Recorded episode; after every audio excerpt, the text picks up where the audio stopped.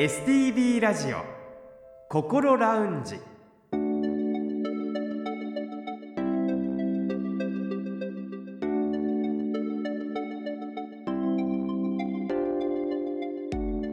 おはようございます。北本孝雄です。今朝も聞いてくださっていますか？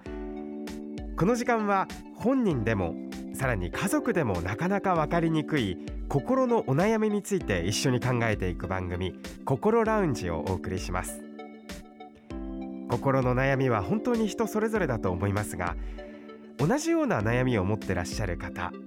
経験された方は他にも多くいらっしゃいます。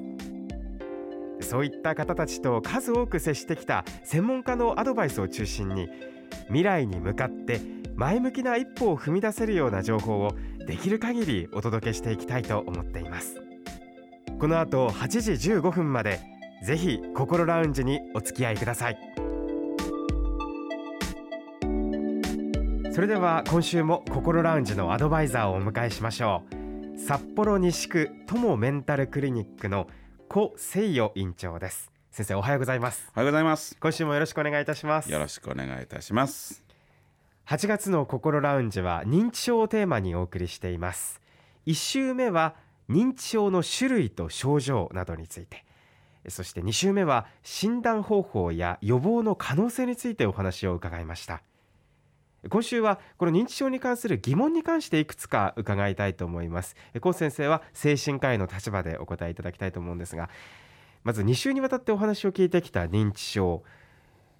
ご高齢の方をイメージしていたんですが、一方で年齢が比較的低い方、若い方も認知症になることがあるんでしょうか？そうですね、えー、っとどうしてもね、まあ、もちろん大多数はご高齢の方ですけれども、はい、でも実際にろくじゅうよんさい以下、いわゆる高齢者と言えない、えー、方々も認知症になります。その場合はですね、若年性認知症、もしくは若年型認知症と言いますけれども、うん私自身もですね、何人もごじゅうだいの方、えー、認知症になった方を診察したことありますね。そうなんですね、はい、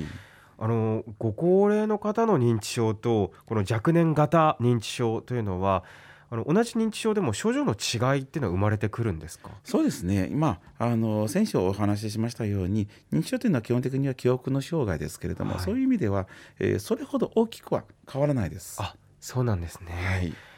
一方でごじゅっさいですよね。ごじゅっさい代だとあのお仕事をされている方も多いと思うんですけれども、その仕事をされながら一方で認知症になるっていうのは本当に大変なことですよね。そうなんですよ。ここがですね、一番問題になります。うん、ごじゅっさいの方ですとですね、大体まず、えー、上にまだ、えー、ご両親が生きていらっしゃることが多いですよね、はい、そして下には子供さんがいます、うん、そして仕事を持っている方結構多いですので、要は一人でいくつも役割を持っている方が結構多いんです、うん。しかもですね、特にごじゅう代の方が認知症になってしまいますと、進行のスピードが結構速いんですよ。あ、そこは違いがあるんですね。そうなんです。で、忙しい、えー、ゆっくり構えてる暇がない、でも病気はこれから結構早く進むということはですね、この人に認知症がひどくなる前に残される時間ってそう多くない場合があるんです。そうなんですね。そうです。で、そうするとやはり場合によっては仕事してる場合じゃないかもしれない。というと、例えばですね、まだやり残してることがある、うん、いっかいぐらいは定年迎えたら妻とどこそこ行きたい、うん、旅行しておきたいっていう方は、やはりここで一旦は仕事を止めて旅行でも行っておこうか、実はいつかは会いたい人がいる、うん、もしそういるのであれば、うん、今のうちに会っておいた方がいいのではないか、うん、そして、えー、個人的な例えばお金の動かし方とかいろいろあると思いますけれども、うん、それもできるうちにやっていただいた方がいいことがあります。うーん、そうなんですね、はい、ご本人もそうですけど、やはりご家族の方がそういったことを受け入れるっていうのは本当に難しいことですよね。本当に難しいことなんですよ、うん、認めたくないですよ。そうですよね。あの自分の親がですね、年老いてななじゅう、はちじゅう、特にはちじゅう過ぎたらですね、うん、家族さんはまあ認知症になった仕方がないなと言えるんですけども、自分の旦那ですよ、自分の嫁ですよ、うん、まあまだごじゅうの半ばで認知症になった仕方がないよって言えませんよ、うん、本当にですね、人生なんで私だけこんな嫌な人生を送らなきゃならんのって思うようになりますね、うんうんうん、でもやはり付き合っていくしかないっていうのが本当に現実ですよね。そうです、現実はそうであるので、はい、ご高齢の認知症より私たちがそれをサポートしないといけないです。はあ、その進行をあの遅らせることができるっていうのは、あの認知症に関して先週もお話を伺いましたけれども、その遅らせることに関してはその若年型の場合でもそれは可能なんですよね。それは全く同じですよ、はい、あの止めることはできませんけれども進行を遅らす薬があるってこの前言いましたよね、はい、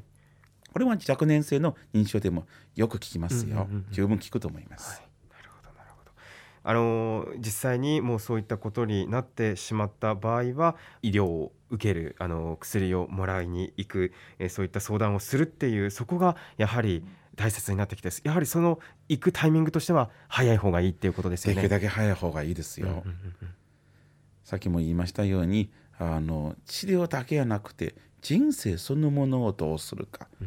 ていう、やっぱ大きな課題、これは若年性認知症に特にある問題なんですよ。そういったこともあのお医者さん専門家の方が話を聞いてくれるということですね。そうですね、はい、まあ聞くというかアドバイスする、アドバイスする、はいはい、ではそのご家族にも関連するお話としまして、はい、この認知症というのは遺伝するものなんでしょうか。そうですね、これはねなかなかいい質問なんですけれども、えー、基本的には今は遺伝しないと言われています、はい、しかし確かに家族でみんな認知症になっていく、兄弟みんな認知症になっていくっていうのをよく見かけます、はい、これはどうしてかっていうと、えー、そもそも認知症っていうのは年取るとなります、うん、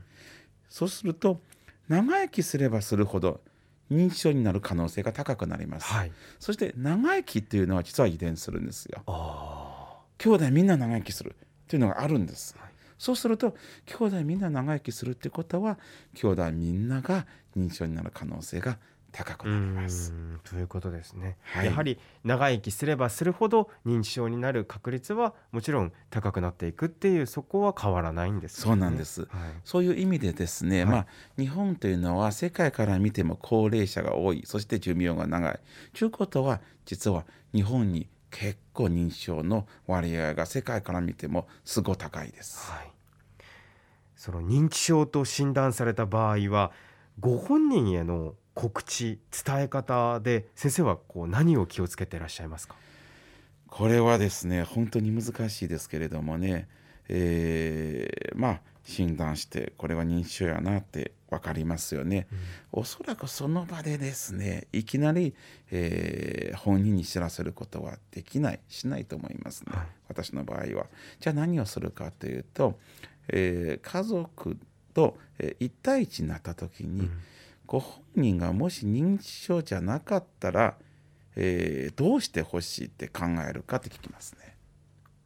要は認知症になったら、えー、それだけですね判断能力が低下する、うん、考える力が弱くなっていくわけですよね。じゃあもしお父さんお母さん認知症になってなければ認知症になった時知らせてほしいと思うって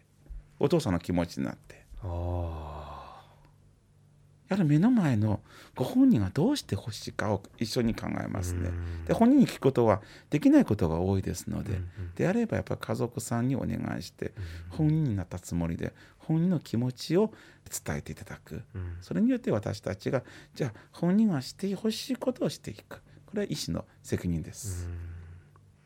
そのことを考えるご家族の皆さんの負担というのはかなり大きなものですよね。かなり大きいですよ、うん、先ほどあのその場で私は告知しないと言いましたけども、じゃあこの質問を家族に投げたら家族はすぐ答えられるかというとほとんどの家族は答えられません、うん。やっぱり一遍お持ち帰りになりますね、うんうんうんうん、そしてにかいさんかいよんかい診察しても答えが出ないことが実は結構多いです、うんうんうんうん、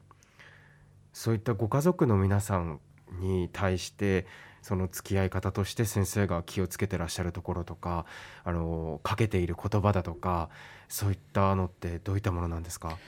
そうですね、やはり家族の気持ちになることですね、うん、認知症のフォローは他の病気と違って特に同居している家族にとってにじゅうよじかんの問題なんですよ。例えばあの私たちの家族の一員が、えー、風邪ひいたとしましょう。風邪ひいてもですよ、にじゅうよじかん介護になりません、うん、そしていっしゅうかんかそこら辺で治っていきますよね。しかし認知症の老人が家にいることが多くてですね、にじゅうよじかん付き合わなきゃならんですよ。そしてご本人が病気だって分からないことが多いので、往々にしていろんなことで家族は責められます。うん、その家族はものすごいしんどい思いします。理解してもらえない、うんうんうん、えー、っといろんな説がありますけども、確かに私が読んだ論文では家族のよんぶんのいちは実は何らかのうつ状態になるというデータがあります、うん、なのでできるだけ家族のサポートをどうするか、これもしないといけないことです。ご家族へのサポート、そうです、うん、ご家族さんは絶対一人にしない。私たちは家族の仲間です、うん、医療従事者、そして介護の人、えー、看護の人、みんな家族の仲間です。仲間にならないといけないです、うん、最後にこの認知症の早期発見、そして早期診断のためにどういったことが必要になりますか？そうですね、これはもう私個人的に皆さんにお願いしたいことですけれども、はい、元お父さんお母さんをよく見てください。まあ、一緒に住んでるならば毎日見てるでしょうけれども、多くの場合私たちはお父さんお母さんの離れて住んでます、はい、盆正月しか帰れません。やっと帰ったらお友達と会いたい、うん、同級生と飲みに行くぞって。果たして盆正月帰ってもお父さんとそんな話したか、お母さんとそんなに話したか、うん、一泊するかもしれんけど、その一泊の前の晩も夜遅まで飲んで家帰って、そして次の日はお母さんが用意してくれた朝ごはんを食べて、じゃあまたねお父さんお母さん元気でねって出ていきます、うん、そうではなくて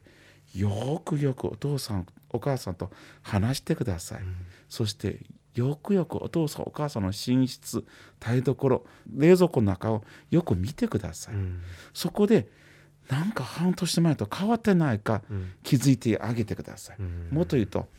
半年の間に認知症がものすごく進みます。あ、半年の間でですか？そうですよ。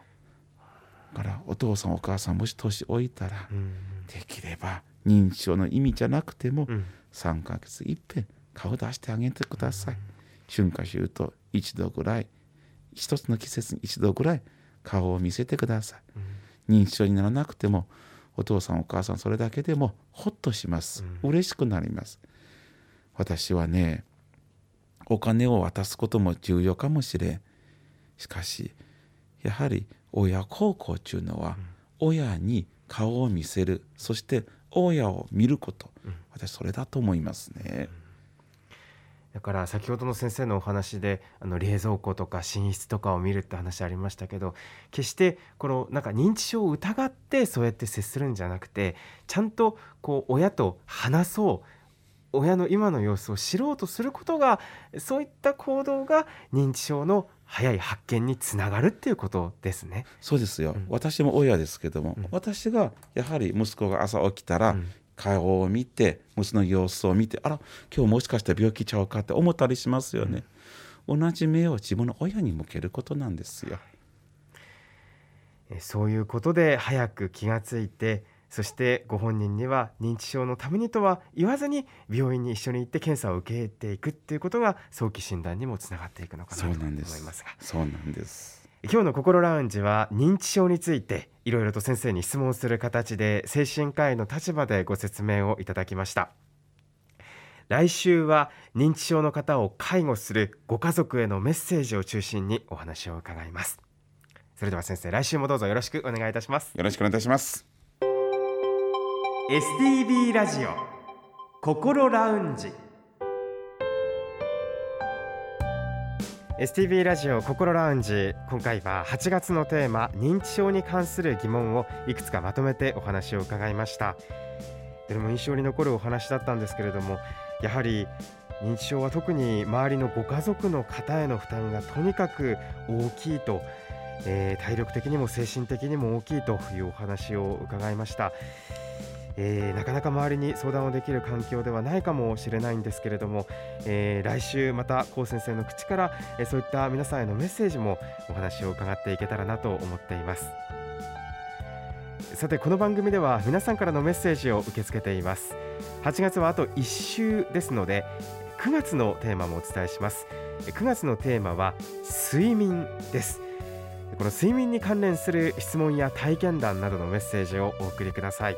もちろんそれ以外のメンタルヘルス関連の質問やメッセージでも大丈夫です。メールアドレスは高先生にちなんでこう アットマーク エスティーブイ ドット ジェーピー アルファベットの小文字で ケーオー アットマーク エスティーブイ ドット ジェーピー です。ファックスやお手紙については エスティーブイ ラジオのホームページをご覧ください。なお、お送りいただいたメッセージは個人を特定できない範囲内でその一部を番組でご紹介させていただく場合がございます。あらかじめご了承ください。そしてこの番組はこれまでの放送回をすべてポッドキャストで配信しています。パソコンでもスマートフォンでも エスティービー ラジオのホームページにあるポッドキャストから心ラウンジを選んで聞いてみてください。 Spotify や Apple ポッドキャストでも聞くことができます。それでは エスティービー ラジオ心ラウンジ、また来週お会いしましょう。北本孝夫でした。